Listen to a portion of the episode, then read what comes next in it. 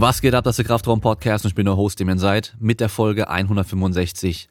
Und heute, 2021, die erste Folge dieses Jahr, starten wir direkt mit dem Q&A. Die Fragen sind noch von letztem Jahr, aber sind, glaube glaub ich, trotzdem noch relevant.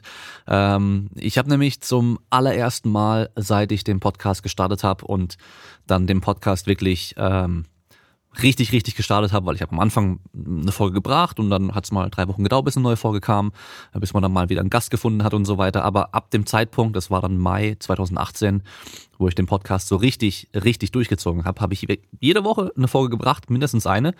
Eine Zeit lang sogar auch zwei Folgen, äh, zwei Folgen die Woche. Und das war jetzt das erste Mal, dass ich wirklich mal eine Pause gemacht habe, auch mit YouTube-Videos und so weiter. Ähm, habe auch bei Instagram ein bisschen weniger gemacht und so. Äh, das heißt, wir haben jetzt fast vier Wochen, oder wenn die Folge rauskommt, eigentlich vier Wochen keine neue Kraftraum-Podcast-Folge gehabt. Und mir haben schon ein paar Leute auch geschrieben, so, hey, wann geht's weiter mit dem Podcast und so. Ähm, aber ja, ich weiß nicht, äh, die meisten sind wahrscheinlich keine Podcaster, die zuhören. Auf jeden Fall ist halt so, man hat schon immer wieder auch Probleme mit den Gästen, einfach nur erstmal Gäste zu finden. Äh, ich will ja nicht einfach irgendwie jeden einladen oder einfach irgendwie Leute einladen, die schon in 100.000 anderen Podcasts waren, sondern ich will ja immer auch besondere Gäste einladen, die, die man vielleicht auch nicht gerade so kennt oder die, die man vielleicht auch nicht erwartet, aber die trotzdem was Cooles und was Besonderes zu erzählen haben. Und erstmal die Leute immer zu finden, dann die Leute zu kontaktieren. Manchmal, manche Leute haben ja deutlich mehr Follower als ich bei Instagram zum Beispiel und den schreibe ich dann und dann kommt die Antwort natürlich, äh, die Nachricht natürlich nicht an, weil die landet in den Anfragen und äh, ob die gelesen wird, ist dann immer fraglich. Meistens geht es halt doch irgendwie über Connections oder sowas, ist ganz cool. Aber ja, bis man dann mal auch noch einen Termin findet und so weiter. Und gerade über die ganzen Feiertage und so ist nicht ganz so einfach. Und äh, ja, jeder weiß ja, dass wir äh, diese Weihnachten und dieses Neujahr was Besonderes mal hatten. So wie wir es eigentlich, glaube ich, noch nie erlebt haben. Dass wir alle im ganz, ganz, ganz kleinen Kreis irgendwie feiern mussten. Äh, einfach wegen der ganzen Situation. Und ich hoffe, das war trotzdem für euch alle schön und äh, ihr habt trotzdem es ein bisschen genießen können, die Feiertage. Und äh, natürlich wünsche ich euch alles noch, allen noch ein gutes neues Jahr 2021. Ich glaube, von hier aus kann es eigentlich nur noch äh, bergauf gehen. Ich hoffe mal, äh, auch wenn wir jetzt gerade wieder verschärfte Lockdown-Regeln haben. Ich glaube, wenn sich doch alle mal dran halten würden, dann wird es langfristig doch mal besser werden und äh, dann mit den ganzen Impfungen und so weiter kann man nur hoffen, dass es dann alles mal irgendwann wieder ein bisschen, ein bisschen normaler wird. Und äh, ich blicke natürlich auch durch das Training mit Nico vor allem immer noch äh, auf die Olympischen Spiele. Und klar, es ist immer noch alles unsicher. Ich hoffe natürlich, die können stattfinden und äh, ja, dass da einfach, ja, irgendwie, ich weiß nicht, also ich, ich bin mal gespannt, ich bin mal echt gespannt, was da passieren wird. Ja, auf jeden Fall, wir machen heute ein QA. Ich habe äh, im Dezember irgendwann die Fragen bei Instagram gesammelt. Wir haben auch recht viele, wir haben, glaube ich, 32 äh, Fragen. Ich muss mal gucken, ob wir daraus eine äh, Doppelfolge machen, dass wir vielleicht äh, heute und dann in ein paar Tagen die nächste, den nächsten Teil rausbringen, äh, dass es einfach ein bisschen, ja, nicht ganz so viel auf einmal ist. Wie immer, ihr findet in den Show Notes die Fragen mit dem Zeitpunkt, wann die Frage drankommt, damit ihr euch die einzelnen Fragen dann auch direkt raussuchen könnt, die euch interessieren. Und 2021 geht's weiter mit dem Podcast und man kann weiterhin unterstützen. und zwar mit Merchandise. Wir haben immer noch ein paar Hoodies, wir haben noch ein paar T-Shirts. Also mir wurde gerade eben auch geschrieben, dass jemand seine, sein T-Shirt, sein Hoodie erhalten hat und die Qualität ist mega und die halten schön warm vor allem. Also der Hoodie, der hält wirklich richtig warm. Äh, bei kraftraumshop.de gibt's noch ein paar Sachen. Und ob die Designs dann wieder reinkommen, weiß ich noch nicht. Also wirklich, ich weiß es echt noch nicht, ob ich die nochmal so bringen werde, ob da, oder ob dann irgendwann mal was anderes kommt. Keine Ahnung, wir werden sehen. Dann könnt ihr natürlich bei patreon.com slash Kraftraum Supporter werden, den Kraftraum Podcast direkt unterstützen. Und wir haben noch den Code Kraftraum, den ihr bei fitmart.de auf ESN-Produkte anwenden könnt. Da spart ihr 20%, unterstützt direkt den Kraftraum. Dann haben wir bei simpleproducts.de den Code Kraftraum ich sage jetzt ganz Zeit nur noch Kraftraum, äh, den Code Kraftraum, da kann er 7% sparen, wenn ihr euch doch noch ein Home Gym einrichten wollt. Da kommt auch bald wieder äh, Racks, Stangen, Gewicht und so weiter ins Lager rein. Das heißt, äh, wer noch was braucht, noch was möchte, gerade weil wir nicht wissen, wie lange das noch dauern wird mit äh, Fitnessstudios, bis sie wieder aufmachen und so weiter, könnt ihr euch da was holen und 7% sparen.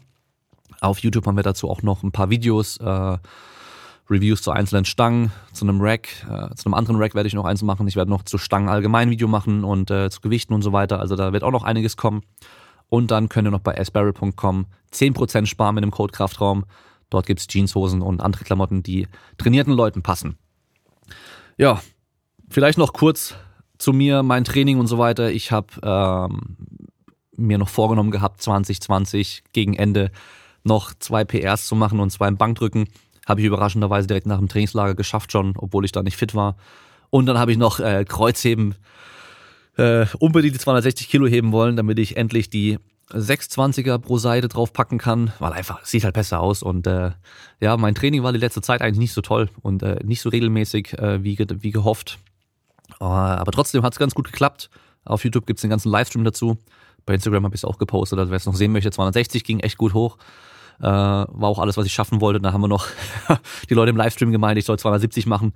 Und die sind dann komplett auf dem Boden liegen geblieben. Also der Klassiker irgendwie, die 260 sehen super leicht aus und die 270 äh, bleiben dann wirklich liegen. Die waren wahrscheinlich vom Kopf einfach nicht da, weil ich da schon irgendwie äh, durch war beim Training, weil ich dachte 260 geil geschafft und so und dann okay, oh, machen wir nochmal 10 mehr. Aber wer weiß, ob ich die nochmal demnächst probiere, aber eigentlich habe ich dieses Jahr wieder geplant zu tricken und mein Training wird sich wieder verändern und zwar in Richtung äh, Sprungkrafttraining, Explosivität, Power, der ganze Kran. Ich will wieder schneller werden, ich muss ein bisschen abnehmen, ein bisschen leichter werden reaktiver werden in Sprunggelenken vor allem. Und ja, gerade wo ich eigentlich mit dem Zeug starten möchte, ich war, äh, ich stehe aktuell wieder jeden Morgen um 5.30 Uhr auf, weil ich gemerkt habe, das funktioniert super gut. Also ich bin jetzt schon mit dem Rhythmus drin, ich bin morgens nicht mehr arg müde und kann mich da morgens echt gut hinhocken, mich gut konzentrieren. Also ich mache mir meinen Tee, dann äh, bin ich ein bisschen im Internet noch so, äh, surf ein bisschen rum und gucke mir ein paar Sachen noch an und dann geht's aber los, dann lese ich äh, irgendwie Bücher, Studien, mach Trainingspläne, meine ganzen Kram, den ich machen muss und ähm, da kann ich mich echt super konzentrieren. Und vor ein paar Tagen hatte ich einfach Bock, morgens nochmal rauszugehen und dann bin ich halt einfach äh, raus, bin losgelaufen, war noch dunkel und äh, hab dann, ich glaube, eineinhalb Stunden war ich unterwegs, einfach ein bisschen spazieren. Ich glaube, vielleicht kann man es doch schon Wandern nennen. Ich weiß nicht, wie viele Kilometer, aber war auf jeden Fall nicht wenig und bei mir halt den Hügel hoch, runter, also die ganze Zeit irgendwie äh, bergauf, bergab und so weiter und habe mich am nächsten Morgen, überraschenderweise, hatte ich Bock mich zu dehnen, habe ich mich einfach mal gedehnt und mich auf meine Fersen gehockt, also so äh, hingekniet, auf die Fersen gesetzt. Und äh, ich war noch nie sehr beweglich in den Füßen und Sprunggelenken und äh, meistens, wenn ich mich hingekniet habe, musste ich danach so ganz langsam aufstehen, äh, bis ich wieder dann irgendwie äh, aufrecht gestanden bin und meine, meine Füße nicht mehr wehtaten.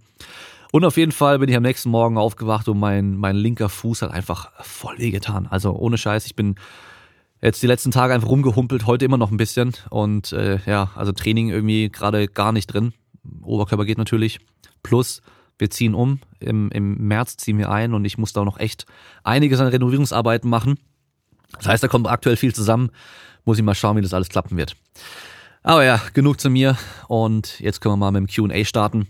Und zwar mit der ersten Frage die eigentlich nicht äh, keine gute Frage für mich ist, weil ich habe äh, hab da nicht allzu viel Ahnung.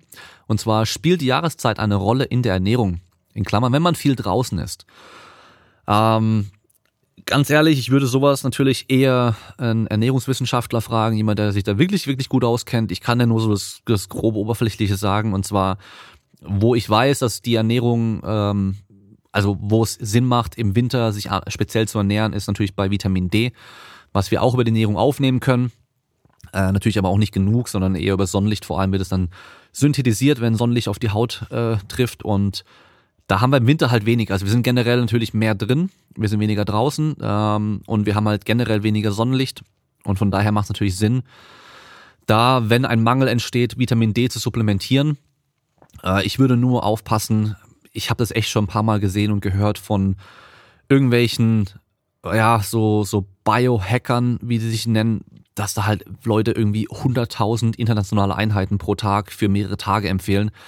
Und das würde ich auf jeden Fall nicht machen. Also generell alles, was ihr konsumieren könnt, hat irgendwo einen Wert oder eine Menge.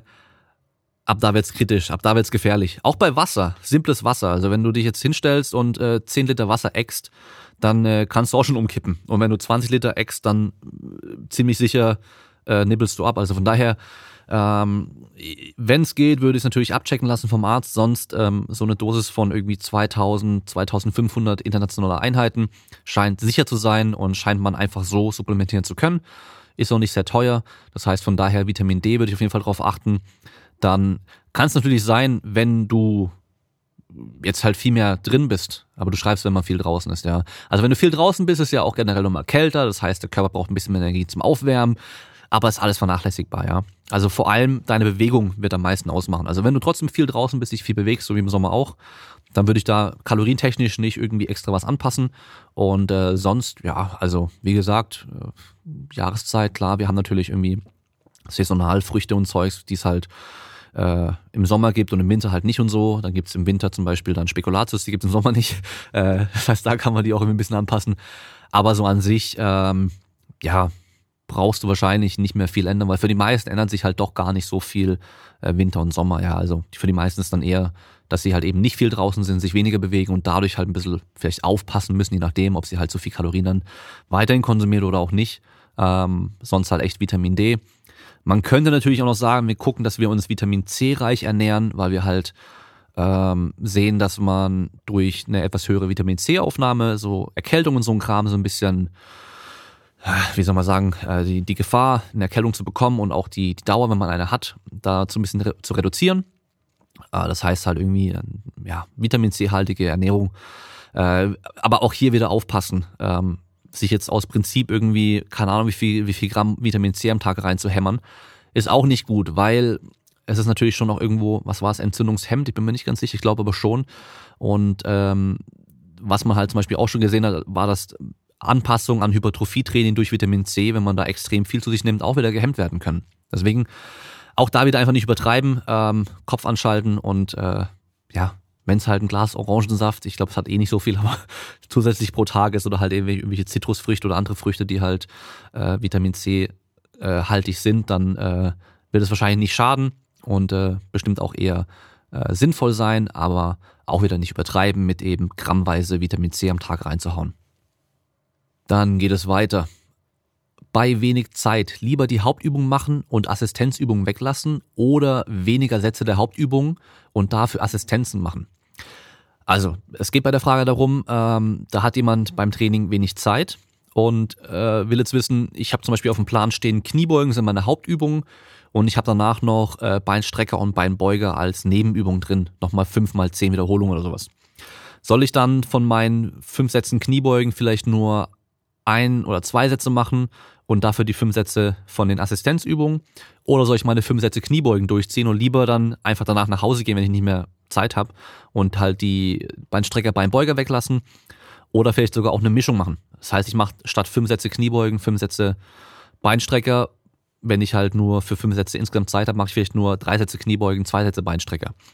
Und eigentlich sollte das schon direkt klar sein, weil wir haben ja die Übung schon Hauptübung und Assistenzübung oder Nebenübung genannt. Und die Hauptübung ist natürlich das Wichtigere für dich. Das heißt, im Zweifelsfall würde ich eher die Hauptübung machen und die Assistenzen weglassen. Außer du bist vielleicht in, gerade speziell in so einer Hypertrophie-Trainingsphase, wo du sagst, okay, mir geht's vor allem um diesen hohen Umfang und ähm, da könnte natürlich das auch schon Sinn machen, vielleicht mehr die Assistenzen reinzunehmen, weil du halt den Beinstrecker beim Beuger als Supersatz machen kannst, das heißt direkt nacheinander und dann nicht allzu viel Pause brauchst, sondern halt viel schneller mehr Wiederholung, also oder halt den Muskel auch vor allem mehr ermüden kannst und so weiter, um halt einen guten Reiz für die für den Muskelaufbau zu setzen, ja. Aber prinzipiell immer erstmal überlegen, okay, warum mache ich dann welche Übungen im Training? Und äh, warum mache ich die eine Übung als erstes? Weil man sagt ja schon, die Übungen, die wichtiger sind, die machen wir auch zuerst. Ja, das heißt, wenn ich natürlich ein starker Kniebeuger werden möchte, dann sollte ich meine Kniebeuge im Training auch als allererstes machen und nicht erst äh, Beinpresse, Beinstrecker, Beinbeuger äh, Kreuzheben und danach meine Kniebeugen, weil danach werde ich nicht mehr gut Kniebeugen können, sondern wir machen sie als allererstes, weil die ist unser Fokus aktuell. Und deswegen würde ich halt gucken, ja, ähm, ist es auch so, dass du das nur einmalig irgendwie machen musst, weil du irgendwie heute noch einen Termin hast danach und deswegen nur eine Stunde Zeit hast statt zwei Stunden fürs Training? Oder ist es so, du hast äh, generell im Training öfter mal das Problem, dass du halt von der Zeit her nicht hinkommst und dein Training früher abbrechen musst, dann würde ich eher anders planen, also generell anders planen. Entweder vielleicht, wenn es geht, mehr Einheiten und die Einheiten dafür kürzer. Das heißt, wenn du dreimal die Woche trainierst, a zwei Stunden, und du könntest zum Beispiel schon sechsmal die Stunde, äh, sechsmal am Tag, sechsmal die Woche trainieren gehen, aber dafür nur eine Stunde und kannst aber dafür jedes Training durchziehen, ist es wahrscheinlich sinnvoller. Ja, auch wenn du natürlich dann sechsmal die Woche trainieren musst, aber halt nur eine Stunde, geht dann halt auch besser. Ähm, das heißt, da nochmal überlegen, ist es nur einmalig der Fall, dann ist es egal. Also du musst, musst es ja so sehen. Wir, wir sagen ja immer, wir wollen konsequent bleiben im Training, wir wollen consistent bleiben, wie beim Hoodie, den wir anhaben, den Kraftraum-Hoodie, hinten drauf Consistency. Wir wollen unser Training langfristig kontinuierlich durchziehen. Und wenn ich da einmal eine Einheit auslasse, auch komplett auslasse, die macht langfristig gesehen überhaupt nichts aus. Ja. Wenn ich aber natürlich 50 äh, Prozent meiner Einheiten irgendwie nicht komplett durchziehe, dann ist, dann stimmt was mit der Planung nicht. Also du musst immer auch schauen, was ist realistisch in deiner Trainingsplanung. Aber nochmal, um die Frage äh, zu beantworten, ich würde wahrscheinlich generell eher die Hauptübung durchziehen und die Assistenzen weglassen, wenn es natürlich selten der Fall ist. Aber wenn es oft passiert, dann würde ich gucken, mein Training generell anders zu planen. Und dann kommen wir von hier aus zur nächsten Frage. Und zwar, werden 400 Milligramm Koffein genauso schnell abgebaut wie 200 Milligramm? Klare Antwort, nein. Ja, und jetzt ein bisschen ausführlichere Antwort. Ähm, wir haben bei Koffein generell eine Halbwertszeit von drei bis sechs Stunden. Halbwertszeit heißt ähm, der Zeitraum, bis nur noch die Hälfte von der Menge in deinem Körper drin ist. Und zwar, wenn ich zum Beispiel jetzt 100 Milligramm Koffein zu mir nehme, am besten natürlich als Kapsel oder Tablette, damit wir halt sofort 100 Milligramm drin haben. Ab dem Zeitpunkt dauert es drei bis sechs Stunden, bis nur noch die Hälfte davon in dir drin ist. Das heißt 50 Milligramm in dem Fall.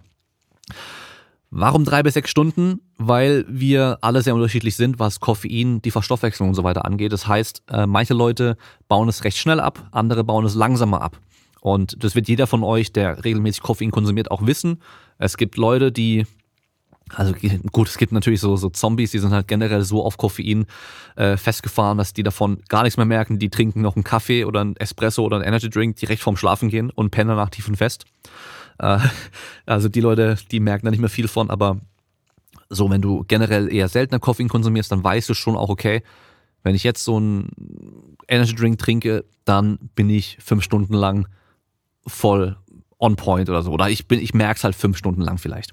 Und andere merken es nur kurz und dann flacht es auch wieder ab. Ähm, das heißt, wenn wir jetzt mal von, wir gehen jetzt mal von den sechs Stunden aus. Ja. Und um 10 Uhr morgens nehmen wir jetzt 400 Milligramm und der andere nimmt 200 Milligramm.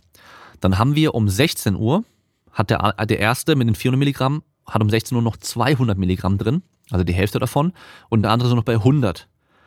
Und dann wieder sechs Stunden später, 22 Uhr, hat der eine 100 Milligramm und der andere nur noch 50 Milligramm. Ja, und so weiter. Das heißt, wir merken schon, mit diesen 400 Milligramm, ja, kannst du sagen, brauchst du nochmal diese Halbwertszeit, drei bis sechs Stunden eben länger, bis du auf dem gleichen Level bist wie der mit 200 Milligramm. Und das heißt aber auch, dass wir, wenn wir regelmäßig Koffein konsumieren, eigentlich auch immer irgendwie Koffein in uns drin haben. Weil aus den 200 werden 100, daraus werden dann 50, daraus werden 25, daraus werden 12,5 und so weiter. Das heißt, wir haben immer noch so ein kleines bisschen drin, einen kleinen Rest und wenn wir dann wieder Koffein mit draufpacken, das heißt, zum Beispiel 10 Uhr morgens ähm, haue ich mir einen Pre-Workout rein mit 400 Milligramm Koffein, was natürlich viel ist. Dann habe ich um 16 Uhr noch 200 Milligramm drin und dann trinke ich vielleicht nochmal irgendwie einen Kaffee mit 100 Milligramm, dann bin ich wieder bei 300 Milligramm. Ja, also das addiert sich dann natürlich auch wieder. Also von daher, nee, Koffein baut sich nicht einfach pauschal innerhalb von ein paar Stunden ab, sondern es kommt auf die Menge drauf an und eben auf die individuelle Halbwertszeit, die natürlich äh, bei uns Menschen sehr unterschiedlich ist. Und von daher, äh, wenn du mehr nimmst, äh, bleibt auch länger in dir drin. Okay, und dann kommen wir zur nächsten Frage und ah, jetzt geht schon wieder los. Ich habe immer das Problem, äh, dass ich nach den Podcast-Aufnahmen, wenn ich so Q&As mache, merke, dass ich vor jeder Frage immer das Gleiche sage, so, oh okay, oh nächste Frage oder keine Ahnung. Ich muss mir überlegen, was ich da jetzt mache, aber egal. Wir machen die nächste Frage und zwar, wieso bist du abgeneigt gegenüber Good Mornings? Und Kontext war, ich würde sie Pascal, also Pascal Su aus dem Plan streichen. Ähm, ganz ehrlich, ich weiß nicht mehr, wann ich das, wann ich das gesagt habe. Ich glaube, es war mal irgendwann in so einem äh, in einem Q&A auf Instagram vielleicht und das war auch nur halb ernst gemeint. Also es war wirklich auch, eigentlich war es nicht ernst gemeint, wenn dann. Ähm, damals hat Pascal immer Good Mornings gemacht. Das ist auch schon länger her. Also ich bin mir sicher, das ist schon länger her, dass ich sowas gesagt hatte. Ähm, also generell sind ja natürlich alle Übungen immer nur ein Werkzeug, was man gut oder weniger gut einsetzen kann. Und äh, jedes Werkzeug ist halt für eine Sache richtig, richtig gut und für andere vielleicht auch noch brauchbar, aber halt dann doch nicht mehr ganz so gut. Ja. Und bei, bei Good Mornings ist genau das Gleiche, ist auch nur ein Werkzeug. Und ähm, ich persönlich ähm, finde einfach äh, zum Beispiel Romanian Deadlifts oder irgendwelche anderen Kreuzhebe-Variationen, vielleicht auch mit gestreckten Beinen generell oder halt auch solche Snatch Grip Deadlifts, also mit einem ganz, ganz breiten Griff, finde ich da einfach deutlich besser für die meisten, weil man halt dann einfach wirklich die Hände und Arme noch mit dabei hat und dieses Schulterblatt fixieren, Rücken festmachen und so weiter, äh, ist doch nochmal ein bisschen was anderes wie bei rein Good Mornings. Was aber nicht heißen muss, dass ich Good Mornings nicht auch bei Leuten benutze. Also ich benutze auch Good Mornings im Training. Ich selber und bei, bei Leuten, die ich coache. Ähm, ja, ist immer auch, ist halt auch immer eine Frage, können die Leute die Good Mornings auch gut ausführen? Weil es gibt da Leute dann, die haben bei Good Mornings einfach kein Gefühl dafür und äh, schaffen es halt nicht, hauptsächlich über die Hüfte zu arbeiten, sondern arbeiten halt viel über den Rücken oder machen schon fast eine halbe Kniebeuge und so. Und äh, da finde ich halt oftmals ist dann das äh, rumänische Kreuzheben, was eigentlich ein Good Morning ist, nur mit der äh, Stange in den Händen, äh, einfacher, weil wir halt das Feedback, sag ich mal, haben oder beziehungsweise auch optisch sehen können, was die Stange auch macht. Weil die Stange hängt ja einfach nur runter und dann sehe ich halt als Trainierender selber auch, okay, wo wandert die Stange gerade hin? Wandert die extrem weit nach vorne? Ja, was beim Good Morning würde ich es halt gar nicht vielleicht merken als Trainierender. Mit der Stange in der Hand merke ich, okay, die ist irgendwie einen halben Meter entfernt von meinen Beinen. Dann soll ich vielleicht ein bisschen mehr mein, mein Gewicht nach hinten verlagern, Hüfte mehr nach hinten schieben, die Stange mehr an den Beinen dran lassen zum Beispiel. Ja, aber wie gesagt, ich habe keine Ahnung, warum ich es damals gesagt habe. Es war wahrscheinlich ein halber Witz und äh, ja, einfach nur äh, kontrovers, um kontrovers zu sein. So, dann kommen wir zur nächsten Frage. Und zwar bringt Black Roll, ich habe dann extra noch vom Rolling noch dazu geschrieben, also bringt das was? Beziehungsweise was kann man als Ausgleich nutzen? Also wir in Deutschland sagen einfach Black Roll dazu, so wie Tempo oder Oropax oder, oder iPod. Ähm, ist eigentlich ein Markenname und eigentlich ist es ja nur so eine, so eine Schaumstoffrolle. Und mittlerweile kann man ja auch als Überbegriff irgendwie dieses äh, Selbstmassage, äh, Self-Myofascial Release, ähm, also irgendwie so, ja, Selbstmuskel, Faszienmassage, also eure, eure Faszien verändert ihr durch den Kram erstmal gar nicht. Für die Faszien, um da was zu tun, dass die sich irgendwie verändern strukturell, da braucht ihr so viel Druck, das würdet ihr schmerztechnisch gar nicht aushalten und das kriegt ihr selber mit einer Rolle gar nicht hin. Also eure Faszien generell, die verkleben erstmal nicht, die, die werdet ihr nicht lösen dadurch und das Einzige, was ihr mit so einer Black Roll oder Foam Roll macht, also irgendwas bringt's natürlich. Also als allererstes. Natürlich bringt das irgendwas. Alles, was wir machen, bringt immer irgendwas. Aber dieses ganze Foam Rolling bringt nicht das, was alle denken. Und zwar die Leute denken eben, dass wir die Muskeln weich machen dadurch. Die denken, dass wir die Faszienverklebung lösen, die Faszien weich machen oder länger machen, keine Ahnung was. Ähm, das passiert wirklich nicht. Also strukturell verändert sich da erstmal gar nichts, wenn wir einfach nur ein bisschen darauf rumrollen. Was wir machen ist, beziehungsweise um das vorher anders zu erklären, die Spannung in unseren Muskeln wird von unserem zentralen Nervensystem oder unserem Gehirn einfach äh, gesteuert. Das heißt, wir haben da oben so eine Zentrale und die sagt, okay, wir wollen da unten so und so viel Spannung drin haben. Wenn wir jetzt uns auf so eine Rolle drauflegen, dann haben wir erstmal eine Schmerzreaktion, also oder wir haben eine mechanische, mechanisches Signal, hier ist irgendwas, hier passiert was, hier ist eine Druckveränderung und so weiter. Äh, je nachdem, wie stark das dann noch ist, haben wir vielleicht auch eben eine Schmerzantwort, eine Schmerzreaktion. Wir spüren da den Schmerz und im Endeffekt gehen halt dadurch ganz, ganz viele Signale von der Peripherie, also von diesen Muskeln, zu unserem zentralen Nervensystem. Und durch diese Signale schicken wir dann wieder Antworten zurück. Also wir verändern dadurch einfach was. Also nicht bewusst, sondern unser zentrales Nervensystem verändert dadurch was. Und zwar, in der Regel kann man durch Formrolling die Spannung reduzieren. Für einen gewissen Zeitraum. Also bis wir uns eigentlich wieder bewegen in der Regel ähm, oder halt auch generell einfach eine gewisse Zeit. Das heißt, wenn du einfach nur Spannung aus dem System rausnehmen möchtest, kannst du natürlich dich massieren, dich dehnen, kannst dich locker bewegen, kannst äh, auf so einer Rolle rumrollen und es wird dann auch funktionieren für eine gewisse Zeit, aber halt nicht für ein paar Tage am Stück. Und du kannst dich dann auch so viel rollen, wie du willst. Du wirst dadurch nicht einfach so generell beweglicher Spannung reduzieren, sonst irgendwas. Aber akut passiert das schon. Also durch geringere Spannung haben wir meistens noch mehr Bewegungsradius, den wir möglich haben, also mehr Beweglichkeit erstmal. Und das können wir natürlich schon auch sinnvoll nutzen. Ähm, und so nutze ich es auch noch. Also ich nutze es nicht mehr, um einfach so auf dem Ding rumzurollen, um drauf rumzurollen, um mich äh, beweglicher zu machen oder sonst irgendwas, mich zu massieren, Spannung rauszunehmen oder so. Ganz, ganz selten mal.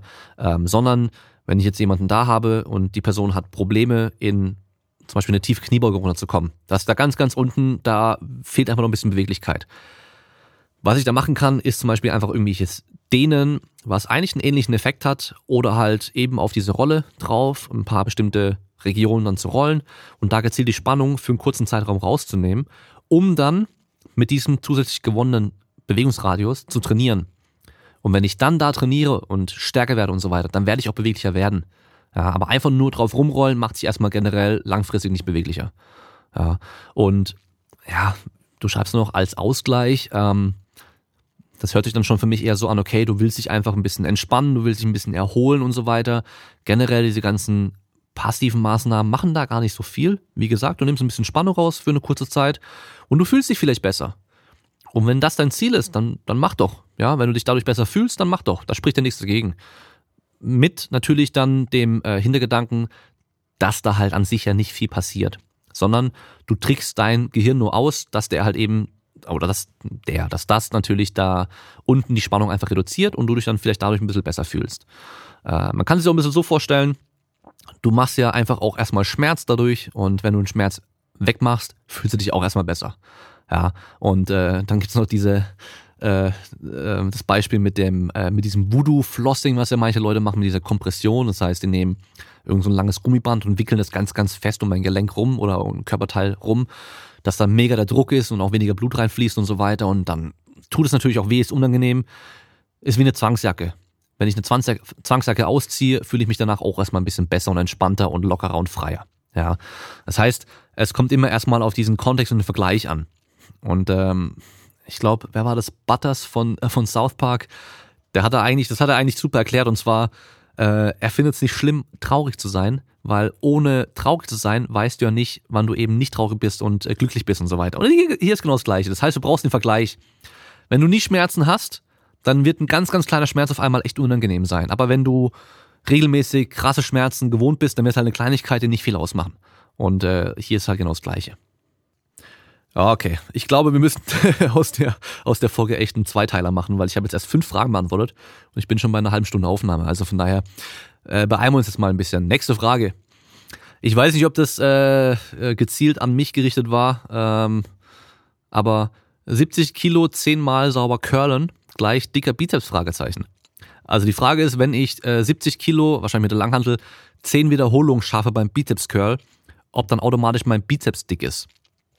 Und da würde ich dann schon sagen, höchstwahrscheinlich ja, du wirst wahrscheinlich schon ordentliche Arme haben, wenn du so viel curlen kannst, weil so viel können ja viele nicht mal einmal curlen. Und bei 10 Wiederholungen sprechen wir ja nicht mehr von Maximalkraft, weil es gibt natürlich schon einen Zusammenhang zwischen Maximalkraft und äh, Muskelvolumen oder Muskeldicke. Aber es ist halt nicht eins zu eins. Also das heißt nicht, äh, wenn du einfach nur stärker wirst, wirst du automatisch auch muskulöser oder wenn du automatisch muskulöser wirst, wirst du auch gleich stärker, sondern halt, da gibt es einen Zusammenhang, aber ist halt eben nicht eins zu eins, ähm, gerade wenn man die höheren Bereiche gehen. Also bei einem Anfänger wird schon ziemlich sicher auch so sein, sobald er stärker wird, baut er auch Muskeln auf und andersrum halt auch. Also so vielleicht im ersten Trainingsjahr oder sowas. Aber ähm, ich weiß, bei mir persönlich zum Beispiel, ich bin die letzten Jahre immer noch äh, stärker geworden, gut stärker geworden und ich habe wahrscheinlich nicht arg viel Muskelmasse aufgebaut. Ja, und ähm, das geht halt einfach, weil wir natürlich nicht nur über Muskelquerschnitt äh, stärker werden können, sondern halt eben auch durch die ganze neuromuskuläre Ansteuerung und so weiter.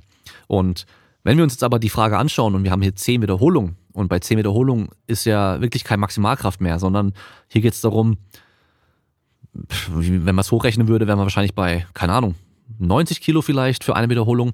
Ähm, wenn wir dann mit 10 Wiederholungen auch trainieren, dann sind wir schon in einem Bereich, da werden wir sicherlich auch von äh, Muskelaufbau sprechen können. Ähm, auch wenn der Wiederholungsbereich direkt ja erstmal nichts aussagt. Also äh, nicht falsch verstehen. Das heißt nicht, wenn ich mit einer Wiederholung oder drei Wiederholungen trainiere, habe ich nur Kraftzuwächse und wenn ich mit 10 trainiere, habe ich auf jeden Fall Muskelaufbau, sondern ich kann ja äh, 20 mal drei Wiederholungen im Training machen und werde davon wahrscheinlich höchstwahrscheinlich mehr Muskelmasse aufbauen, als wenn ich einmal 10 Wiederholungen mache. Ja, weil der gesamte Trainingsumfang natürlich auch wieder wichtig ist und Spannung und so weiter. Also es gibt natürlich viele Faktoren, die da mit reinspielen. Aber wie gesagt, wenn du halt 70 Kilo zehnmal curlen kannst, wirst du ziemlich sicher auch einen dicken Bizeps haben. Aber aufpassen. Wenn wir jetzt zwei Leute haben, die beide 70 Kilo zehnmal curlen können, also zum Beispiel wir nehmen mich und ich schaffe 70 Kilo zehnmal und wir nehmen jemand anderes, der schafft 70 Kilo zehnmal, dann habe ich wahrscheinlich, höchstwahrscheinlich trotzdem dünneren Bizeps als der andere. Weil ich halt generell einfach keinen dicken Bizeps habe. Ja. Und äh, Gibt halt Leute, die sind einfach generell ein bisschen stärker bei gleicher Muskelmasse als andere. Und andersrum genauso. Also klar, Hebellänge, alles drum und dran, Unterarmlänge und alles zählt auch noch mit rein, aber höchstwahrscheinlich würdest du, wenn du 70 Kilo zehnmal curlen kannst, auch einen ordentlichen Bizeps haben. So, machen wir weiter mit der nächsten Frage. Und zwar Conventional versus Sumo Deadlift für Kraftsportler. In Klammern Mixed Martial Arts oder Grappling beim Ziel Kraft, Power und Hypertrophie. Ähm, also generell Kraft, Power, Hypertrophie sind jetzt äh, sehr breit gefächert als Ziel. Äh, wir müssen äh, da erstmal sagen, dass die Hypertrophie immer unspezifisch ist. Also wenn ich einfach nur Hypertrophiezuwächse habe, dann sind die unspezifisch zu meiner Sportart und so weiter. Ähm, oder auch zur Übung. Das heißt, ob ich jetzt mit einer Beinpresse oder mit einer Kniebeuge Muskel auf, Muskelmasse aufbaue, ist relativ egal weil ich in den gleichen Körperteilen die Muskelmasse aufbaue. Klar, wir werden regional vielleicht ein paar kleine Unterschiede haben. Also es gibt ja Unterschiede, zum Beispiel, ob ich jetzt äh, Beincurl, also Leg Curls im, im Sitzen oder im Liegen mache oder ob ich Romanian Deadlift mache, also eher von der Hüfte aus dann arbeite, da werden meine Oberschenkelrückseite schon sich unterschiedlich entwickeln. Aber so generell, ob ich jetzt eine Beinpresse oder eine Kniebeuge mache, ist relativ egal. Ich werde meine Beine muskulöser machen dadurch. Bei Kraft und Power ist es schon was anderes. Weil da geht es nämlich nicht nur um die lokale Muskulatur wie bei der Hypertrophie, sondern es geht vor allem ums Zusammenspiel der Muskulatur und das zentrale Nervensystem. Das heißt, hier geht es darum, die Übung speziell zu trainieren. Das heißt, wenn ich Krafttraining mache, dann mache ich generell erstmal nicht den Muskel stärker, sondern ich mache die Übung stärker. Ich werde in der Übung stärker. Ich kann nicht sagen mit Sicherheit, wenn ich Kniebeugen trainiere, dass mein Oberschenkel, mein Quadrizeps, der Muskel am Oberschenkel vorne, dass der wirklich stärker wird. Kann ich nicht sicher sagen und das kann ich auch nicht testen mit der Kniebeuge. Ich könnte das nur testen, wenn ich den Muskel entweder in, in wenn ich mich in der Maschine einspanne und den Muskel in der, also durch einen äh, elektrisches, elektrischen Impuls innerviere und den wirklich maximal kontrahieren lasse, ohne von oben was anzusteuern, also vom zentralen Nervensystem aus. Oder wenn ich den Muskel einfach rausnehme aus dem Körper und in eine Maschine reinspanne und den dann kontrahieren lasse. Dann kann ich sicher sagen, der Muskel an sich wurde stärker. Aber wenn ich Kniebeugen trainiere, kann ich sicher sagen, wenn ich dann stärker werde darin, dass ich meine Kniebeuge stärker gemacht habe. Und hier geht es eben nicht nur um die Muskeln an sich, sondern es geht auch um das, um die Technik, um die Ausführung der, der, Übung. Also ich übe einfach die Übung, deswegen werde ich in der Übung besser. Und bei Power ist genau das Gleiche. Bei, bei der Power, ähm, also generell ist erstmal Power ist äh, schwer definiert oder schlecht definiert in der, in der Forschung auch und in, der Wissenschaft, in der Sportwissenschaft. Ähm, wir alle wissen irgendwas gemeint ist, aber so die klare Definition haben die wenigsten. Also wir können vielleicht eher von Explosivkraft sprechen oder von Kraftentwicklungsrate, auf Englisch dann äh, Rate of Force Development. Ähm, da geht es darum eben, wie schnell kann ich in einer bestimmten, also wie viel Kraft kann ich in einer bestimmten kurzen Zeit entwickeln was natürlich dann für, den, für die meisten Sportarten sehr, sehr wichtig ist, ja. Also ich habe beim Sprint vielleicht in der Höchstgeschwindigkeitsphase irgendwie so 80 Millisekunden Bodenkontaktzeit. Ich habe ähm, beim Boxen, glaube ich, auch sowas um den Dreh rum für den ganzen Schlag an Zeit, also irgendwas um die 100 Millisekunden oder weniger. Ähm, beim Grappling, also das ganze Ringen, Bodenkampf und so weiter, habe ich deutlich mehr Zeit, ähm, weil wir haben da eigentlich ja immer äh, Druck am Gegner und so weiter und wir müssen immer irgendwo Kraft generieren und haben schon Vorspannung und so weiter. Das heißt, ähm, mein, wenn ich ein Training planen würde für einen MMA-Kämpfer, wäre das anders wie bei einem BJJ-Kämpfer, also Brazilian Jiu-Jitsu, das ist der reine Bodenkampf. Weil da haben wir viel, viel mehr Zeit, um Kraft zu generieren. Und das heißt, da kann ich viel, viel mehr mit reinem, langsamem Krafttraining, also normales Krafttraining machen. Beim MMA sieht schon ein bisschen anders aus. Da muss ich, weil wir halt die ganzen Schläge, die ganzen Kicks haben und Beinarbeit und so weiter, habe ich auch viele, viele Aspekte in der Sportart, wo ich nur wenig Zeit habe, um Kraft zu generieren. Das heißt, da muss ich auf jeden Fall mehr Schnellkraft, Explosivkraft, Startkraft oder äh, Kraftentwicklungsrate trainieren, dass ich da halt auch besser werde. Ja, und wenn wir jetzt dann dazu kommen, ob der Conventional oder Sumo Deadlift für Kampfsportler besser ist, also generell für Hypertrophie, äh, würde ich die Variante wählen, die bei dir mehr Bewegungsradius hat. Das heißt, wenn du beim, wenn du so gebaut bist, dass du extrem kurzen Weg hast beim Conventional Deadlift, ähm, beim Sumo Deadlift aber mehr Weg hast, dann würde ich wahrscheinlich eher Sumo Deadlift nehmen, weil wir halt wissen, mehr Bewegungsradius ist prinzipiell besser für Hypertrophie als weniger Bewegungsradius. Meistens auch sind dann Übungen mit mehr Bewegungsradius auch in dem Fall besser, weil wir weniger Gewicht brauchen. Und bei Sportlern ist das Krafttraining immer nur äh, an zweiter, dritter, vierter Stelle irgendwo von der Wichtigkeit her. Und wenn ich jetzt eine Übung mache, wo ich extrem viel Gewicht draufladen muss und du echt die nächsten Tage platt bist, deswegen einfach so, dann, dann bringt es dir nicht viel, weil du deine Sportart nicht gut trainieren kannst. Also es geht hier immer darum, deine Sportart maximal gut zu trainieren und äh, maximal fit zu sein für deine Sportart. Und wenn dein Krafttraining jedes Mal dich abschießt für ein paar Tage, dass du dann im MMA-Training einfach nicht gut performen kannst, dann wirst du auch nicht gut trainieren können. Und ähm, wenn es dann um Kraft oder Power geht, würde ich sagen, klar, wir können schon auch ein bisschen gucken für die Spezifik, welche Position haben wir. Haben wir eher den engen Stand in unserer Sportart, haben wir eher einen sehr breiten Stand, haben wir so einen mittleren Stand und ich kann natürlich schon sagen, okay, irgendwo ist es dann vielleicht schon spezifischer, wenn wir dann äh, die Übung einigermaßen ähnlich aussehen lassen. Also gerade wenn wir jetzt bei äh, Takedowns zum Beispiel uns anschauen und dann halt sehen, okay, wir haben, wenn wir Double Leg Takedown machen, springen wir da beidbeinig sogar vielleicht nach vorne rein, ja, dann wäre dann vielleicht die eine Variante besser als die andere. Aber generell würde ich dir hier sagen, nimm die Übung, die für dich besser passt, mit der du gut trainieren kannst, mit der du regelmäßig trainieren kannst, ohne dich regelmäßig zu verletzen, ohne regelmäßig voll platt zu sein und äh, mach das, entscheide das daran, weil der Unterschied am Schluss zwischen Conventional und Sumo Deadlift ist dann eh nicht mehr so wichtig, weil das machst du nicht in einer Sportart. Du machst MMA oder Grappling und eben kein Conventional Deadlift oder Sumo Deadlift Maximalversuch. Das heißt, es ist nur Mittel zum Zweck und es geht dann nur darum, dein zentrales Nervensystem zu trainieren, entweder mehr Kraft zu generieren oder, oder schneller die Kraft zu generieren und das in deine Sportart reinzukriegen, kriegst du erst durch Training deiner Sportart wieder. Das heißt, du machst dann halt dein Krafttraining und die Übungen müssen eben nicht genauso aussehen wie deine Sportart, sondern es geht darum, einfach generell erstmal die Kraft irgendwo aufzubauen und dann kannst du deine Sportart machen und wirst dann in deiner Sportart auch besser werden. Und ja, das kennt man vielleicht auch, wenn man, wenn man solche Sportarten macht und dann kommen irgendwelche Anfänger solch ins Training und die sind vielleicht rein von den Gewichten, die sie stemmen können, stärker als der erfahrene Sportler. Aber die Technik fehlt komplett, dann bringt die Kraft gar nichts, weil du die Kraft überhaupt nicht einsetzen kannst, weil die Technik halt fehlt. Das heißt, du musst die Technik trainieren. Ja, also von daher am Schluss als Antwort, ziemlich egal, welche Variante du machst, mach die, die sich am besten für dich anfühlt, die du gut und regelmäßig trainieren kannst und die dich vielleicht nicht komplett äh, immer für fünf Tage lang abschießt. Also, das habe ich auch schon öfter gesagt. Bei mir, Bulgarian Split Squats, also diese einbeinigen Kniebeugen, da kriege ich jedes Mal Muskelkater. Also wirklich jedes Mal kriege ich Muskelkater. Klar, wenn ich die ein halbes Jahr lang konstant trainiere, dann wird es auch weniger und so, aber ich kriege trotzdem verhältnismäßig viel Muskelkater davon und das merke ich natürlich im Training auch. Und wenn ich jetzt Sprinter wäre, dann würde ich die wahrscheinlich, je nach Trainingsphase, auch kaum im Training drin haben, weil ich danach einfach nicht mehr die zwei, drei Tage danach gescheit Sprinten trainieren könnte. Und da geht's halt am Schluss dann doch darum, maximal schnell zu sprinten. Und wenn ich im Training durch die ganze Vormüdung immer nur äh, langsamer sprinte, als ich eigentlich sprinten könnte, dann ist es kein qualitativ hochwertiges Training. Ja. Und äh, ja, ich hoffe, die Antwort äh, hilft dir da irgendwie ein bisschen weiter. Okay, und dann kommen wir zur nächsten Frage, ähm, wo ich erstmal kurz überlegen musste, was ich da überhaupt antworten soll. Und zwar, was passiert, wenn ich während des Shutdowns oder Lockdowns nur spazieren gehe und kein Training zu Hause mache?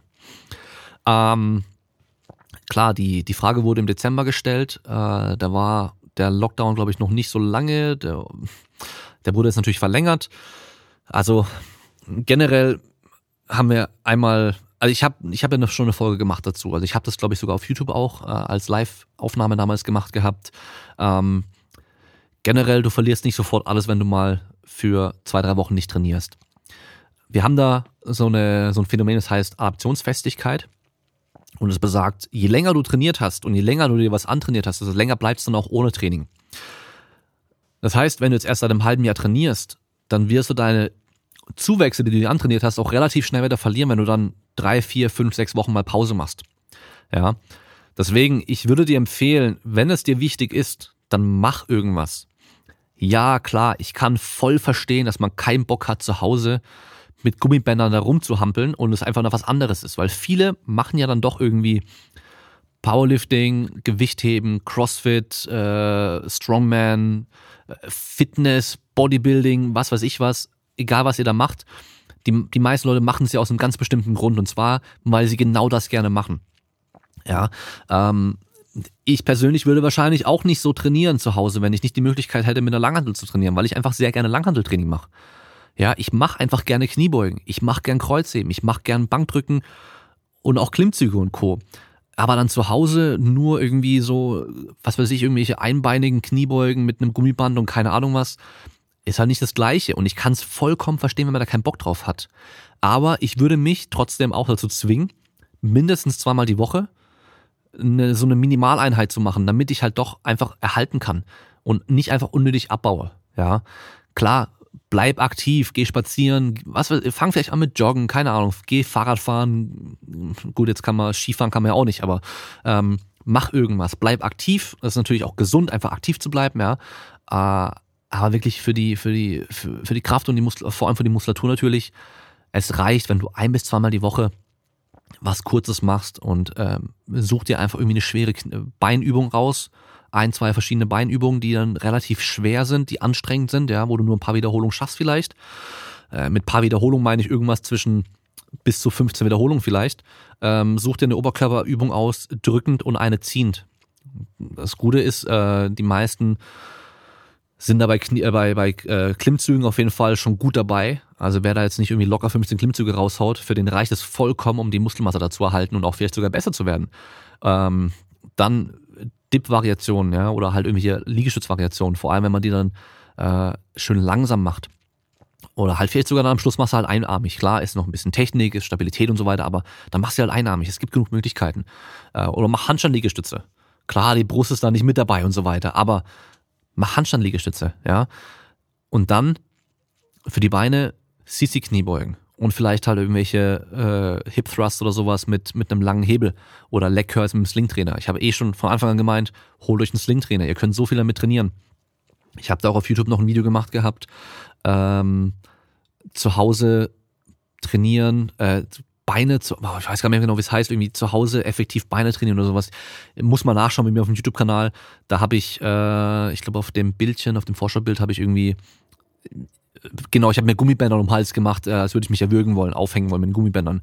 Also sinnvolles Training ohne Gummibänder, weil die meisten haben eben keinen Bock mehr drauf. Schau da mal rein und dann hast du drei, vier Übungen und dann machst du halt irgendwie zwei, drei Sätze davon. Zweimal die Woche. Äh, einmal die Woche reicht sogar schon. Also da ist wirklich einmal mehr als keinmal. Mach einfach ein bisschen was, damit du halt am Anfang, äh, am Schluss dann nicht von vorne wieder anfangen musst. Und ja, ich weiß, es ist echt kacke und man hat echt keinen Bock auf den ganzen anderen Kram vielleicht. Und ich kann auch gut verstehen, wenn die Leute keinen Bock drauf haben und äh, ich weiß auch, dass bestimmt viele Leute danach auch vielleicht keinen Bock mehr aufs Fitnessstudio haben, weil das einfach dann so lange schon vorbei ist mit diesem Training und so weiter, dieser, dieser Lifestyle und alles, dass man da vielleicht gar nicht mehr damit anfängt. Deswegen bleib dabei, mach irgendwie ein, zwei Mal die Woche diese Kleinigkeiten. Man kann, man kann gut trainieren, man kann effektiv trainieren. Man muss manchmal ein bisschen äh, kreativ sein für die, für die Möglichkeiten, die man dann hat oder braucht oder so, um dann gescheit zu trainieren, aber man kann gut trainieren und man kann auch noch Zuwächse haben mit ein paar Kleinigkeiten. Hier mein Kollege Alex äh, von FPS Training bei Instagram, der hat jetzt gerade irgendwie sein sein äh, Beauty and Beast Programm, äh, ein Trainingsprogramm extra für Frauen, ähm, nochmal gezeigt, wie man es anpassen kann, dass man halt eben nur mit Kurzhandel trainiert und hat noch äh, Kurzhandelpaar von Amazon verlinkt, die äh, verfügbar sind, die man kaufen kann. Das heißt, kauf dir den Satz Kurzhandel und dann kannst du halt echt alles machen und es funktioniert gut. Ähm, also für die Zuhörer, die Frage wurde von äh, einer weiblichen Person gestellt. Deswegen äh, nochmal dieser Hinweis eben auf Beauty Beast Programm mit den Kurzhandeln. Es funktioniert gut. Klar, auch der super starke Powerlifter, der ähm, 250 Kilo Kniebeugen macht, auch der wird zu Hause Übungen machen können ohne Zusatzgewichte, die schwer genug sind für die Beine. Glaub mir, es funktioniert. Schaut euch mal das Video auf YouTube an von mir und äh, probiert mal diese CC Kniebeugen aus und zur Not macht sie einbeinig. Ja, die hat zum Beispiel Nico Kappel gestern auch im Training machen müssen und der hat einen supergeilen Hebel und selbst für ihn waren sie echt schwer. Und der hat den besten Hebel, den man haben kann für die Übung. Und für ihn waren acht Wiederholungen schon schwer. Ja, und äh, ich beug auch immerhin 225 Kilo und für mich, ich krieg sie nicht hin einbeinig. Also von daher, die sind schwer genug, man kann da gut trainieren. Und dann die nächste Frage. Das ist eine gute Frage, weil jetzt kann ich auch mal ein bisschen erklären, äh, warum ich immer ein Problem mit solchen Fragen habe. Und zwar Deadlift oder Kreuzheben mit einer Fettbar oder Axel. Wie und warum? Fragezeichen.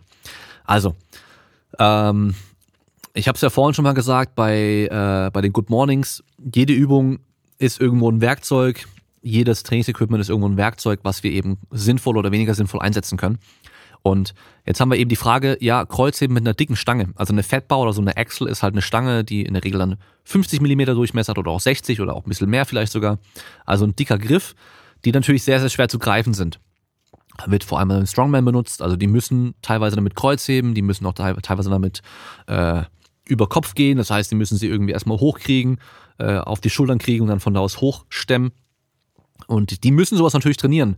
Für alle anderen ist die Frage, warum sollte man die machen? Und die Person fragt mich jetzt, warum soll ich das mit der Stange machen? Und ich würde andersrum fragen, warum willst du das machen? also wie einfach Kreuzheben, greifen und aufstehen damit, ja. Und äh, Kreuzgriff geht natürlich auch. Beim Strongman dürfen sie sogar Straps benutzen. Ähm, einfach ganz normales Kreuzheben ist halt schwerer zu greifen. Dadurch limitierst du dein Kreuzhebetraining, weil deine Hände vielleicht früher aufgehen und nicht so viel Gewicht hochheben kannst.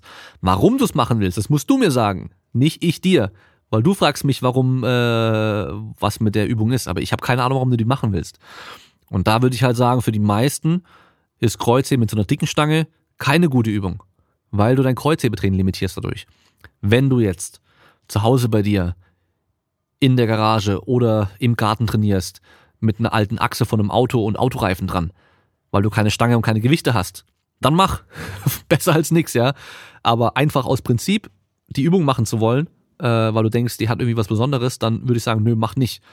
Weil genau dafür ist nämlich äh, Kreuzhebestangen, also eine normale Langhandelstange oder eine Kreuzhebestange, sind genau dafür gemacht, dass man sie gut greifen kann und eben viel Gewicht hochheben kann. Und wenn du viel Gewicht hochheben kannst, hast du einen anderen Dreheffekt, wenn du halt eben ganz wenig Gewicht nur hochheben kannst. Ja. Das gleiche ist mit diesen ganzen Fat Grips.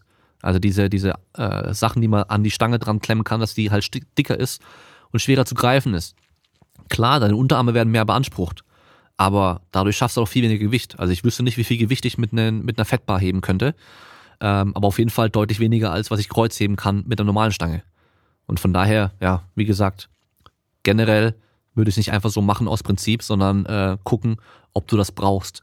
Musst du auf deiner Arbeit oder in deinem Sport eher irgendwas mit dem Durchmesser oftmals greifen, brauchst halt eben diese Griffkraft. Dann trainierst extra. Aber selbst da würde ich trotzdem zuerst mein normales Kreuzheben trainieren und dann auf die Fettbar wechseln, weil du dann dein Griffnuckelziel trainierst und dein Kreuzheben eben nicht vernachlässigst. Und dann machen wir weiter mit der nächsten Frage. Und zwar, beim Kniebeugen wird bei mir die Aufwärtsbewegung ab 80 Kilo sehr langsam. Technik bleibt aber in Ordnung. Mein Maximum ist aktuell 145 Kilo. Kann das problematisch sein für den Trainingserfolg? Ähm, natürlich hier immer ein bisschen äh, die Frage auch, der Kontext ist wichtig. Also ich weiß nicht genau, für was du trainierst trainierst du für Sport, wo du sprinten und springen musst, dann würde ich schon sagen, okay, macht wahrscheinlich Sinn, wenn du halt schnell bist oder halt auch schneller beugst. Machst du aber Kraftsport, dann ist ziemlich egal. Wir sehen da auch bei den ganzen Top-Kniebeugern Unterschiede. Es gibt manche, die sind einfach immer explosiv und die kommen mit egal welchem Gewicht, was sie halt schaffen können, kommen die einigermaßen schnell wieder hoch. Und andere sind generell ein bisschen langsamer und manche auch bewusst langsamer. Also vom Prinzip her ist es ziemlich egal. Es kann natürlich sein, ich weiß nicht, wie lange du schon trainierst, dass du einfach dich mit der Technik sehr auseinandersetzt während der Übung. Ja, und äh, das, das kennen wahrscheinlich viele, die zuhören. Am Anfang, wenn man eine neue, eine neue Übung trainiert oder, oder zum ersten Mal macht, oder gerade so Kniebeugen, so ein bisschen so eine komplexere Übung im ganzen Körper, da kann es gut sein, dass man die ganze nachdenkt, okay, warte mal, jetzt hier, ein bisschen nach hinten setzen, Knie auseinander, äh, oh, warte mal, ich muss aufrecht bleiben, bla bla bla. Man denkt so viel nach, dass man gar nicht volle Kraft beugt. Und irgendwann macht es dann Klick und dann passt die Technik und auf einmal kannst du halt richtig Gas geben bei der Übung. Und dann geht's auch schneller natürlich, ja. Äh, aber vom Prinzip her erstmal, wenn die Aufwärtsbewegung sehr langsam ist, ähm, solange du versuchst, maximal schnell aufzustehen, das ist der wichtige Aspekt hier, kein Problem. Also, je mehr Gewicht, desto langsamer wird man natürlich, ist ganz normal. Aber äh, extra langsamer trainieren würde ich bei den meisten Menschen nicht. Ja, also wenn du stärker werden möchtest, dann würde ich generell probieren, eher schneller aufzustehen. So schnell wie du kannst eigentlich, ja.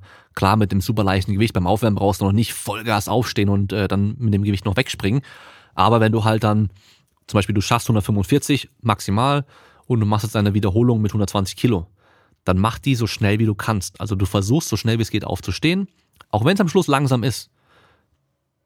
Die Intention ist das Wichtige, also eben maximal schnell aufzustehen gegen diesen Widerstand, weil du dadurch eben neuromuskulär, also wieder diese Verbindung und die Signale einfach von dem zentralen Nervensystem vom Gehirn zu der Muskulatur einfach optimierst und dadurch wirst du auch schneller stärker und wirst mehr Trainingserfolg haben.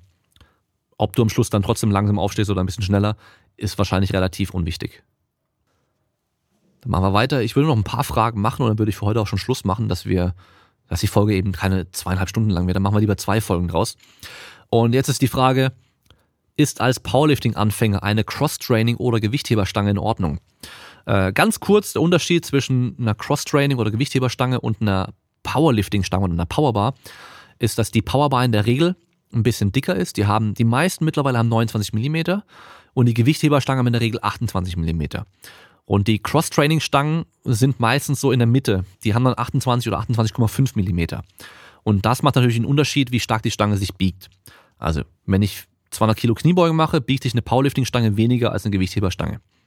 Ähm, für Leute, die natürlich dann Gewicht heben wollen, ist es so gedacht. Also die wollen, dass die Stange ein bisschen federt. Äh, wer Powerlifting-Wettkämpfe auch machen möchte, der sollte mit einer steiferen Stange trainieren, weil es natürlich dann ein bisschen mehr äh, am Wettkampf dran ist, weil man dort einfach eine steife Stange benutzt. Dann noch der wahrscheinlich andere wichtige Unterschied ist die Lagerung von den Aufnahmebuchsen, also wo die Scheiben drauf gesteckt werden. Powerlifting-Stangen haben da meistens irgendwelche Gleitlager, die sich halt eben nicht so extrem drehen. Also die können sich schon drehen, aber halt nicht so extrem. Und äh, Cross-Training und Gewichtheberstangen haben meistens Kugellager und Nadellager, die sich dann sehr, sehr gut drehen können. Und das kann fürs Powerlifting wirklich problematisch sein. Also wer dann Bankdrücken macht mit einer richtig gut kugelagerten Stange, der wird merken, dass die Handgelenke halt viel, viel schneller so rumwackeln, rumeiern, rumknicken und so weiter, äh, weil, weil es einfach dann dadurch instabiler wird. Klar, man kann damit trainieren. Aktuell ist meine Antwort auf so eine Frage eh nochmal ein bisschen anders. Und zwar, wenn du keine Powerlifting-Stange kaufen kannst aktuell, weil natürlich alle ausverkauft sind und es gibt nur Cross-Training oder Gewichtheberstangen, dann kauf eine, damit du einfach trainieren kannst, wenn du trainieren willst. Ja, du brauchst dir da keinen Stress machen, so, oh mein Gott, ich will eigentlich die Rogue Ohio Powerbar oder ich will die ähm, Eskimais Hamburg Competition oder Quantum Stangen oder sonst irgendwas, weil die die besten Powerlifting-Stangen sind. Aber es gibt nur die Eskimais, äh, wie heißt ihr? Ich glaube, äh, Blue Bison oder sowas. Was weiß ich was. Gibt nur gerade diese Cross-Training-Stange. Nimm die, du kannst damit ordentlich trainieren. Gerade auch als Anfänger. Also ich habe selber äh, die ersten paar Jahre mit, also ganz am Anfang mit so einer 30 Millimeter Stange ohne Lagerung trainiert. Hat auch funktioniert, die war auch nur 1,60 lang, glaube ich. Dann habe ich äh, so eine 79 Euro Stange, also aus so einem Set gehabt. Ähm, die auch echt schlecht gelagert war und so weiter. Und mit der habe ich auch ein paar Jahre gut trainiert.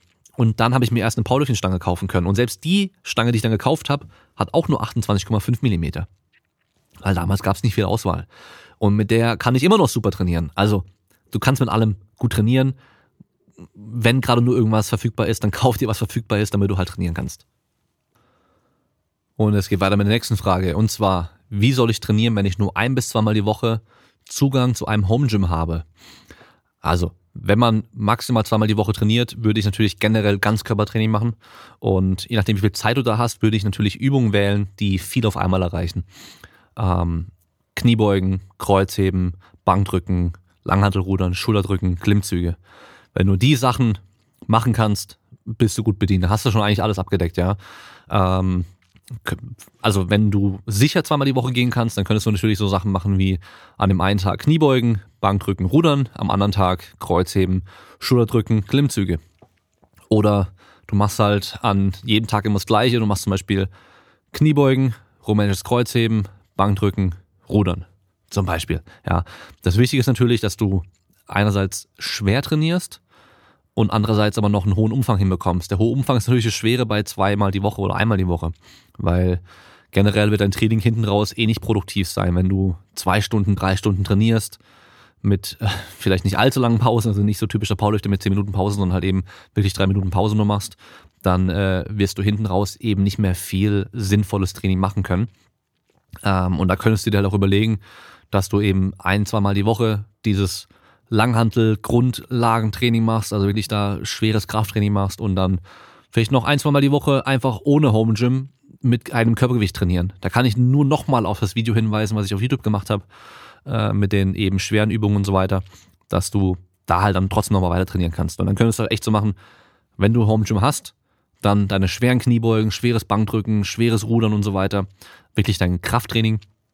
Und an den anderen Tagen machst du dann dein, ja, Training mit höheren Wiederholungszahlen, einfach um noch mehr Trainingsumfang reinzukriegen. Und dann kommen wir zu einer Frage vom Kumpel und zwar, wann und wo machen wir den 2021 Trick Squad Sampler? Ähm, mein Kumpel, der bei mir im Tricking-Team war, Pascal aus Pforzheim, äh, wir haben uns 2006 zusammengeschlossen, also meine Kumpels aus Freiburg und ich mit den, den Jungs aus äh, Pforzheim und noch einer aus Laupheim bei Ulm in der Nähe. Das heißt, wir waren dann hier schon äh, wirklich fast internationales Tricking-Team. Auf jeden Fall äh, haben wir uns da zusammengeschlossen und ein großes Tricking-Team draus gemacht. Wir haben uns Trick Squad genannt und äh, hatten 2009 den letzten richtigen Sampler. Also Sampler wurden halt diese Videos immer genannt. Äh, ja, also die werden in der Szene einfach so genannt und haben dann 2009 den letzten Sampler gehabt. Äh, findet ihr immer noch, wenn ihr Trick Squad 2009 eingebt. This is Tricking, das ist ein ziemlich geiles Video geworden. Und äh, ja, wir haben eigentlich schon vor zwei Jahren gesagt, wir müssten so einen 10 Jahre Jubiläumssampler machen. Aber das Problem ist, die meisten von uns trainieren halt irgendwie nicht mehr Tricking und äh, dann sind da, äh, ich glaube, Pascal war eben damals aktuell im Ausland und so. Äh, aber ich fange dieses Jahr wieder an, habe ich ja schon gesagt. Und äh, hoffentlich äh, halten das meine alten und müden Knochen noch aus, aber äh, dann spricht nichts dagegen für mich, 2021 einen Tricksword-Sampler zu machen. Und äh, ja, wann und wo? Boah, schwer zu sagen, keine Ahnung. Also der eine von uns, der, der Andy, der Andy Long, der auch schon im Podcast zu Gast war, der Stuntman und äh, Regisseur, der bei Jackie Chan im Stunt-Team auch drin war, der lebt mittlerweile in Griechenland. Äh, das heißt, ja, wir müssen mal schauen. Vielleicht äh, gehen wir, wenn alles hier mal vorbei ist, gehen wir nach Griechenland und machen dann dort unser Tricking-Sampler. Keine Ahnung. Aber ihr werdet auf jeden Fall von mir dieses Jahr ein paar Tricking-Videos sehen. Und dann kommen wir von hier mal wieder zum Thema. Und zwar Möglichkeit in den Berufseinstieg als Athletiktrainer. Ähm, ja, da, da kann ich dir ehrlich gesagt gar nicht wirklich helfen, weil ich kann dir nur sagen, was ich gemacht habe. Ähm, ich habe so früh wie es ging jede Möglichkeit genutzt, um mit irgendwelchen Sportlern zu arbeiten. Ähm, sei es irgendwie dein Dorfverein, Fußball, Handball, was weiß ich was bei dir hier aus dem Dorf oder so oder aus der Stadt. Einfach gucken, ob du da mit denen eine Einheit machen kannst einmal. Einfach nur mal eine Trainingseinheit machen. Weil du brauchst Erfahrung als Trainer. Ähm, das Wissen ist das eine. Also überhaupt das ganz Grundlagenwissen zu haben, eben wie sollte man trainieren, wie soll eine Trainingseinheit aussehen und so weiter. Wie kriege ich Sportler schneller, wie kriege ich sie robuster, bla bla bla. Das ist nur ein Teil von dem Ganzen. Weil du musst vor einer Gruppe stehen können. Oder vor, vor ein paar Leuten stehen können und es denen auch vermitteln können. Und das ist auch ein ganz großer wichtiger Teil. Ähm, ist beim Personal Training nicht anders. Ja, beim Personal Training geht es noch mehr um Verkaufen. Und wenn du kein Verkäufertyp bist und du halt echt nicht vor einer Person stehen kannst und der halt, ja, die an die Hand nehmen kannst sozusagen und äh, sagen kannst, wo es lang geht und äh, was das Ganze auch kostet und so weiter und es nicht gut rüberbringen kannst, dann wirst du kein guter Personal Trainer sein, auch wenn du technisch äh, alles weißt, was man wissen muss, um einen guten Trainingsplan zu schreiben und gut zu trainieren. Das ist halt wirklich nur ein Teil davon. Und äh, ja, dann ein anderer wichtiger Teil noch, gerade als Athletiktrainer, ist halt wahrscheinlich leider auch die eigene Erfahrung. Das heißt, ähm, wir hören oftmals zum Beispiel, dass halt ein ehemaliger Fußballer sich weitergebildet hat und dann der Athletiktrainer von der Mannschaft ist. Ja, weil dadurch kommt halt auch einfach Vitamin B zustande. Also die ganzen Connections. Und die Connections sind halt super, super wichtig. Die machen wahrscheinlich am allermeisten aus. Ähm, es gibt bestimmt super Trainer, die halt auch erstmal keiner kennt und die auch keinerlei Kontaktpunkte haben zu irgendwelchen Mannschaften, zu irgendwelchen Sportlern und so weiter. Und bei mir war es so, ich habe äh, während dem Studium schon ähm, eine Handballmannschaft trainiert, ich habe während dem Studium schon äh, Sportler trainiert, mit denen ich irgendwelche Connections hatten, hatte. Äh, ich glaube so, lass mich überlegen, meine erste Individualsportlerin, würde ich es mal nennen, also die Sportlerin, die ich alleine trainiert habe, äh, war die Freundin von meinem Tätowierer beim Tätowieren legst du ja lange dann da und, und redest halt mit deinem Tätowierer über alles Mögliche, wie beim Friseur vielleicht auch.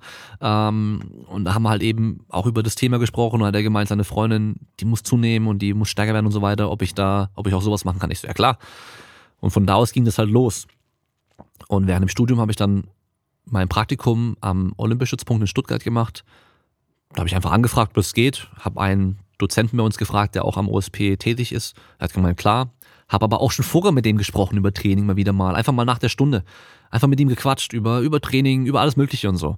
Und auch das ist wichtig, weil, ja, klar, wenn da halt irgendwie jemand, irgendjemand kommt, mit dem er noch nie geredet hat, von dem er keine Ahnung hat, ob der überhaupt irgendwie schon Trainingserfahrung hat und so weiter, dann ist es vielleicht auch nicht ganz so einfach. Aber er hat sich dann vielleicht schon gedacht, so, okay, ja, der, der macht sich Gedanken, der hat vielleicht ein paar gute Ideen oder der ist interessiert, der, der bildet sich selbst schon weiter, der hat vielleicht auch schon ein bisschen Erfahrung und so weiter.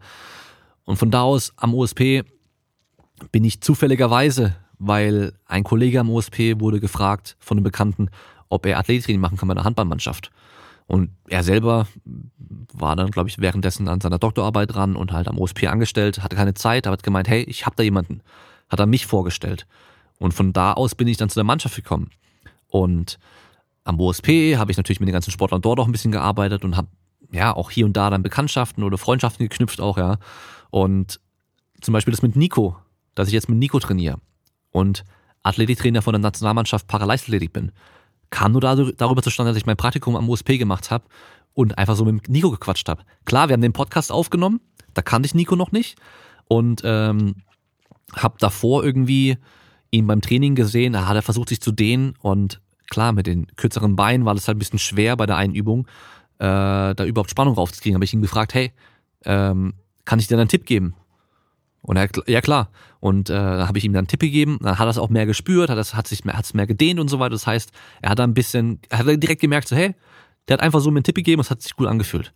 Und dann nach dem Gespräch mit dem Podcast und so, da haben wir auch immer wieder mal gequatscht und alles. Und dann kam er irgendwann auf mich zu, weil er einfach noch jemanden in einem Boot haben wollte, der sich nur um diesen Bereich kümmert. Und kam einfach auf mich zu. Und es kam auch nur so, weil ich einfach so mit ihm Kontakt hatte und ihm vielleicht hier mal da mal einen Tipp gegeben habe.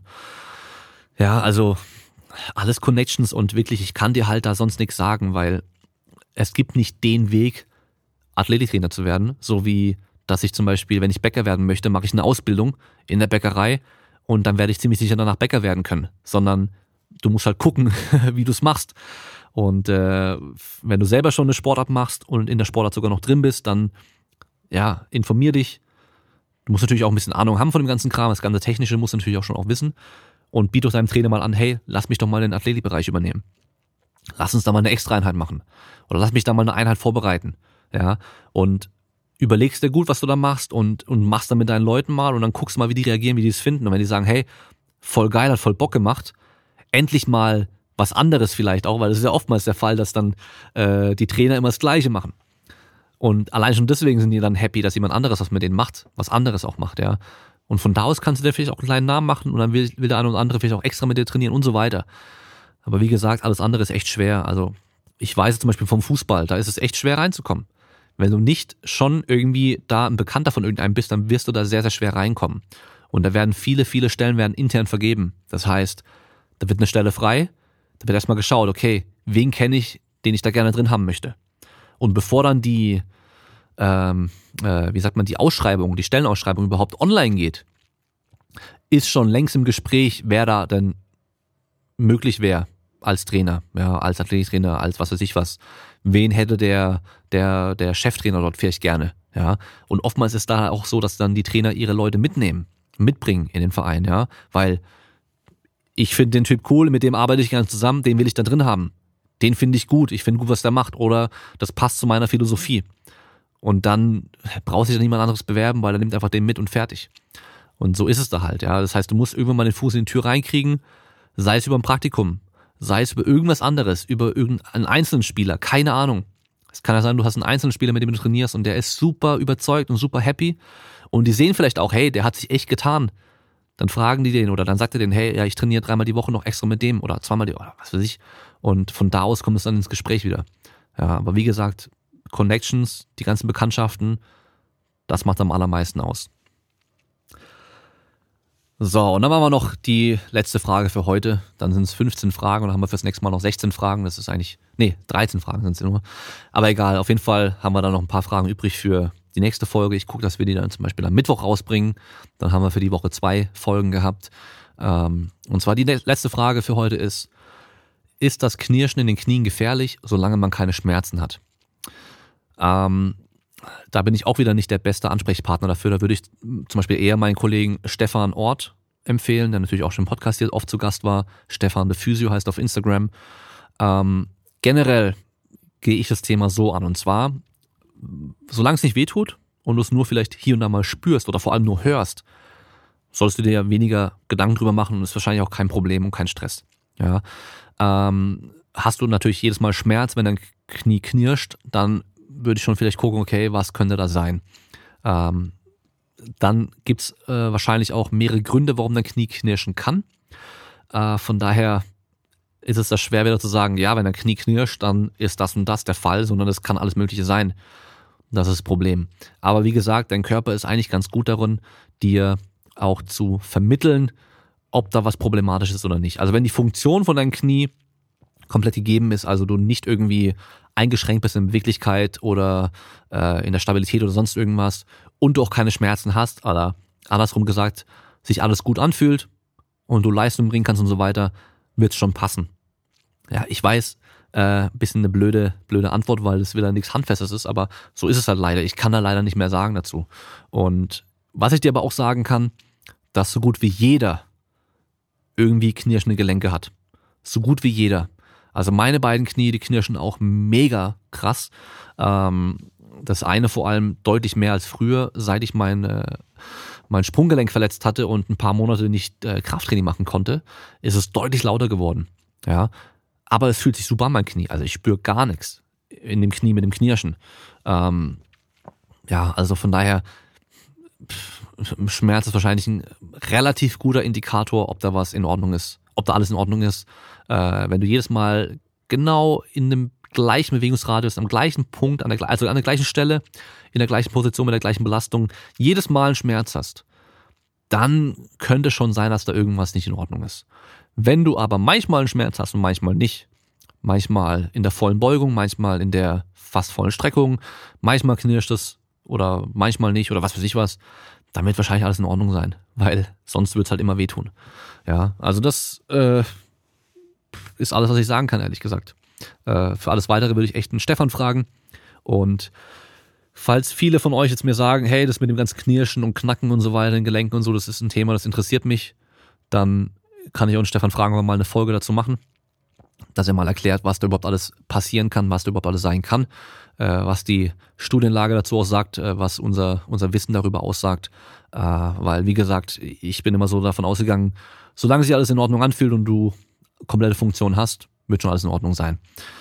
Okay, damit würde ich sagen, machen wir mal Schluss für heute. Wir sind bei über einer Stunde und ich habe nicht mal die Hälfte geschafft. Also von daher sollte mal reichen als allererste Folge für dieses Jahr. Und dafür bekommt ihr aber auch gleich noch eine zweite Folge die Woche hinterher. Ähm, ich habe jetzt gleich noch ein Coaching-Gespräch und äh, es ist Samstagmorgen. Danach gehe ich nach Hause, wieder den Tag mit meiner Freundin, meinem Kleinen verbringen. Muss mal gucken, wie mein Fuß jetzt ist, weil ich spüre dann schon noch, äh, ob ich dann heute noch in der Wohnung ein bisschen was arbeiten kann. Als nächstes werde ich wahrscheinlich den Teppich im zweiten Stock rausreißen und äh, dann die ganzen, äh, ja, der ganze Boden ist leider gefliest, das ist nicht so geil. und die ganzen äh, Seitenleisten äh, in, in der ganzen Wohnung muss ich dann wegmachen. Könnte ich auch noch heute machen, mal gucken.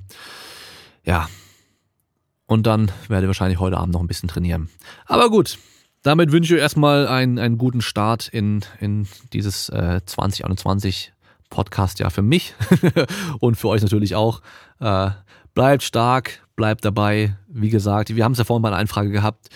Auch wenn ihr kein Home Gym habt und keine Möglichkeit habt, macht irgendwas, bleibt aktiv, äh, sucht euch ein anderes Hobby für die Zeit. Äh, irgendwas machen ist auf jeden Fall immer besser als nichts zu machen. Und äh, ich hoffe, ich hoffe, es wird alles wieder gut irgendwann und die Studios machen auf, ihr könnt alle wieder Kraftsport machen, ihr könnt alle wieder eure Sportart trainieren, die ihr macht. Wir können wieder Skifahren, wir können wieder Handball spielen, wir können wieder die Olympischen Spiele anschauen, wir können wieder schwimmen gehen, alles drum und dran. Irgendwann wird wieder Normalzustand einkehren Und äh, bis dahin müssen wir einfach stark bleiben. Also, macht's gut und bleibt stark.